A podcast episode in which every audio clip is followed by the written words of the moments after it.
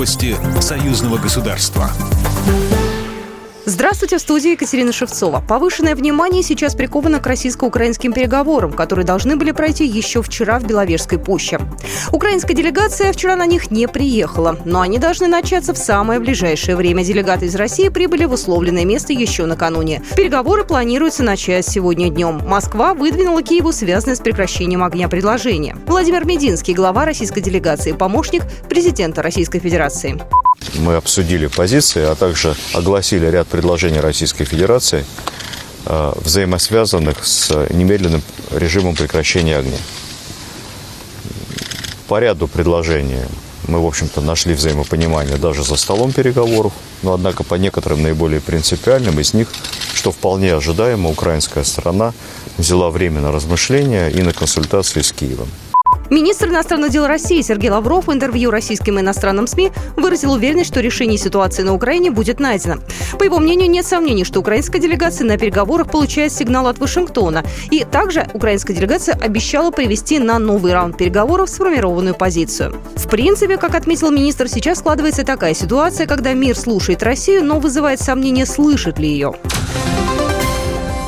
Заседание комиссии парламентского собрания по безопасности, обороне и борьбе с преступностью прошло в Москве и Минске в формате видеоконференции. Речь шла в первую очередь о разработке единой концепции информбезопасности союзного государства.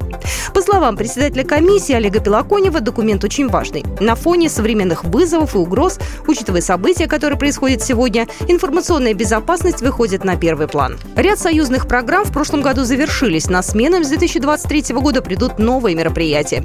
Заместитель председателя комиссии по безопасности, обороне и борьбе с преступностью Андрей Красов. Решение по выделению средств на реализацию этих программ принято. Реализуя эти программы, мы должны обеспечить безопасность наших двух государств и безопасность граждан, которые проживают на территории и Республики Беларусь, и Российской Федерации.